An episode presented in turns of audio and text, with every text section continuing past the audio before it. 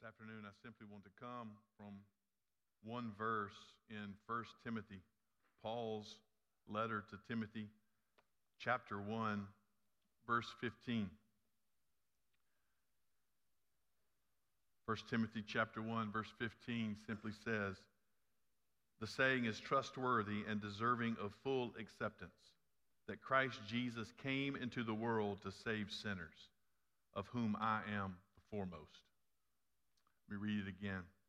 The saying is trustworthy and deserving of full acceptance, that Christ Jesus came into the world to save sinners, of whom I am the foremost. Let me pray. Father, thank you for your word, for the songs we have sung to worship you. Most of all, thank you for your Savior who has come for us. And so, God, may everyone in this room know Jesus. Not just know him, but know him as their Savior. All of this we ask in Jesus' name. Amen.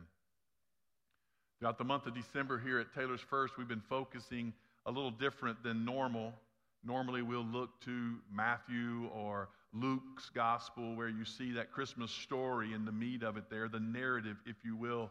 Over the last couple of weeks, we've been looking to Paul's letters, the letter Paul was writing to the churches, and then today, particularly to Timothy. In those narratives, you kind of get the story of what happened, but when you come to Paul, he speaks about why Jesus came. In other words, the reason behind it. Maybe a word like theology of it. What's the purpose? What's the reason? And so a little more than just the narrative. Why? Why did he come? And today is really no different. For in our verse today, we have really a quick summation of the whole gospel. All of it right there in one verse. Jesus, Christ Jesus came, the incarnation, to save sinners, redemption. We see Jesus came to save sinners. All of that good news is packed into those few words. And for Paul, this was a sublime truth. Now, if you're anything like me, you probably use words that half the time you're not quite sure what they mean. And I do that quite often. Sublime is one of those. I always think I know, so I had to make sure I looked it up.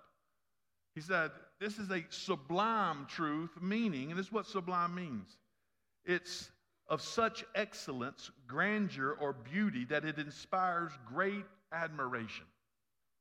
For Paul, what he says here in this verse is sublime. It's so glorious and it's so beautiful, and it, it, brings so much inspiration, even in those few words, that it changes his life. For Paul, this message in 1 Timothy 1:15 is not a truth that grows stale with time. It's not like last year's Christmas presents because most of you forgot what you even received. But this is a gift that only grows more precious. This is something that only gets sweeter, not stale, but better and better and better as time goes on. The more we recognize the truth of the gospel, it only gets more glorious. And so, as Paul is writing to Timothy in the midst of this passage, he simply reminds him of this. Each phrase has its own power here. He says, first, this saying is trustworthy and deserving of full acceptance. Paul uses this formula several times in his letters, five times to be exact. He uses this formula to draw attention to what he's going to say and maybe even draw attention to something that's a little bit difficult to believe. We do the same kind of thing, right? We, we say, Man, I promise. I, I, am not kidding about this. I promise you this is what happened. I, I want to give you confidence that I know it may sound a little strange or maybe hard to believe, but, but I tell you this is exactly what took place. That's what Paul's doing here. This is trustworthy. It may be a, a crazy thought to imagine that Christ Jesus came to save sinners, but this is trustworthy. And in a world where things are hard to believe, in a world where trust is at an all time low, in a world where chaos seems to reign in re- instead of order and truth. Surely this is what Paul is meaning. He's saying with this passage, we need something stable. Chaos is reigning, no trust. We don't know what to believe anymore. We need something we can hold on to. We need something that's true. We need something that's trustworthy, something we don't have to let go of. We have to have something that could be our home base to make sense of everything else, our beacon in the night. That's what Paul is saying here. Here it is. This is trustworthy. You can count on this. Paul's point is here's where you can hold on to. Here's solid ground in the midst of chaos. Here's stability in the midst of disorder everywhere. Here is truth in the midst of a whole bunch of lies. This is trustworthy. And just like we sing with O come, O come, Emmanuel, the cry of those who are, are longing are those, and he says, disperse the gloomy clouds of night and, and death's dark shadow put to flight. That's what we long for. As darkness seems to reign, we're looking for a little bit of light that can show us the way home. And here in verse 15, Paul says, This is trustworthy. And not only that, it's trustworthy. This is something that's worthy of full acceptance. In other words, all the ideas of the world, all the knowledge, all the understanding, everything in the world is measured against this. This is a truth you can build your life upon. This is a truth that is a true truth. In other words, this is, this is the pinnacle of it all. This is what all of creation has been established on. This is what everything finds in its place. As the Word of God said, everything is from Him, through Him, and to Him. So all of our definitions and all of our understanding and reality itself, Paul is saying, is built upon this. This is worthy of your full acceptance. You can build your life on this truth. And what, what is that truth? Christ Jesus came into the world to save sinners. Man, to unpack that really would take a while. And, and I've got a time limit here because these candles, when they go all the way down to the end, we're done. But just think of it Christ, the first word. This is, that's not his last name. Y'all know that. That's his title. He's the Messiah. All of the promises of the Old Testament are given to the Messiah, the Christ. Jesus is that one who has come as the fulfillment of all the promises of Scripture. Jesus, he, he points to that name, Jesus. This name is, is, a name that was particularly given to this baby who was born in Bethlehem. If you remember there in Matthew chapter 1, verse 21, whenever the angel comes to Joseph, he tells Joseph, she will bear a child, even though she's a virgin, she will bear a child, and you shall call his name Jesus, for he will save his people from their sins.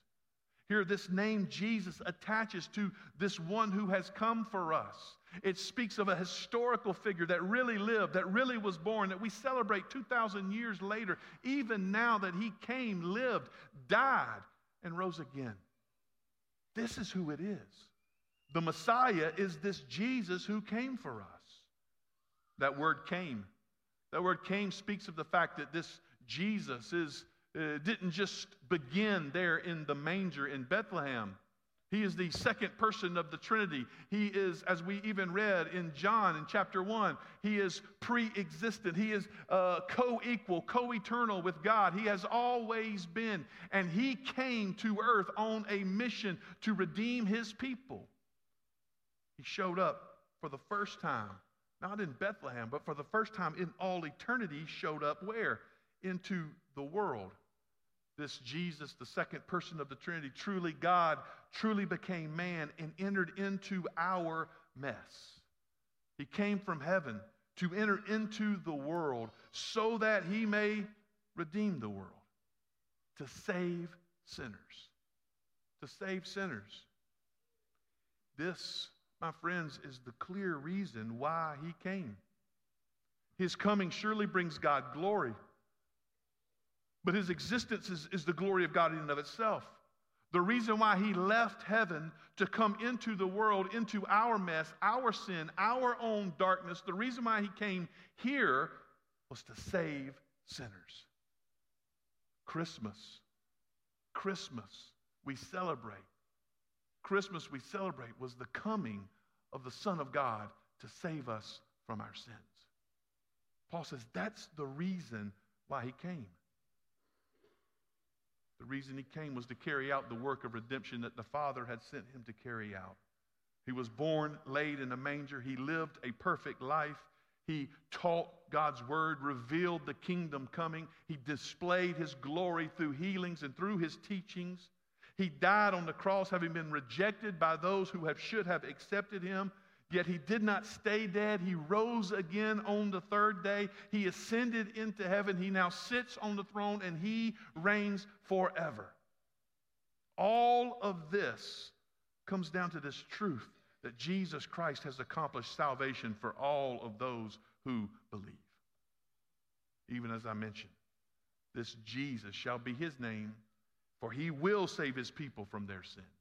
Even the angel there speaking to Joseph speaks of the assurity that he will accomplish what he is sent for. And now, as Paul is writing, he's writing on the other side saying, He has accomplished it. He has done it. He has come to save sinners, and he has accomplished the work that he was sent to do. Jesus himself said, I come to seek and save the lost. That was his mission and his task. And this, this is the message of Christmas. The third phrase here, Paul says, he came, to, he came into the world to save sinners, of whom I am the foremost.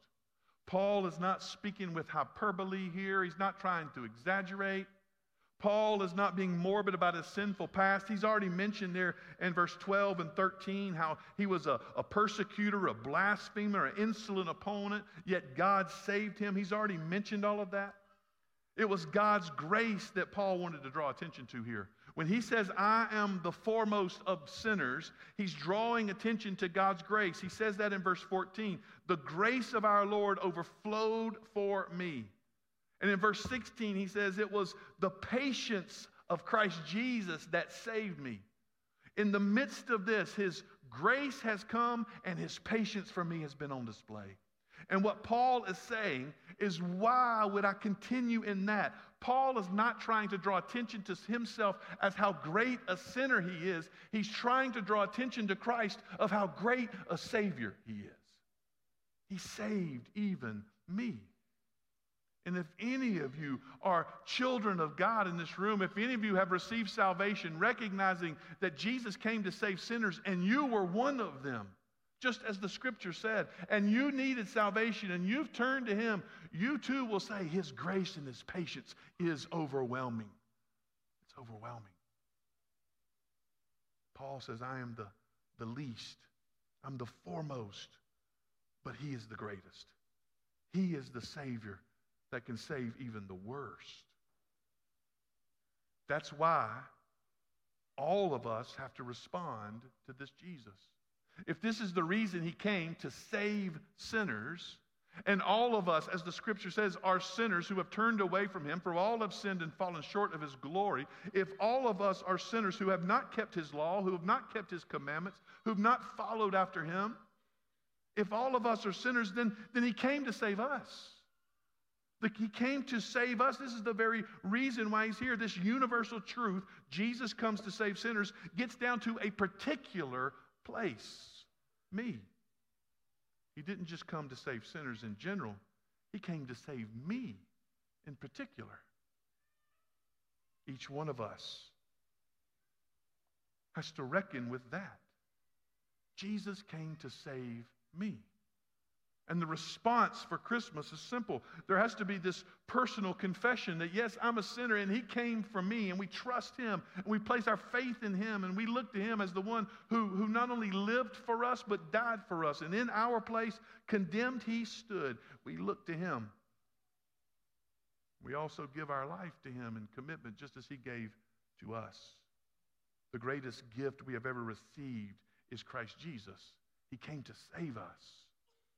While we were yet sinners, Christ died. While we were still ungodly, he gave his life.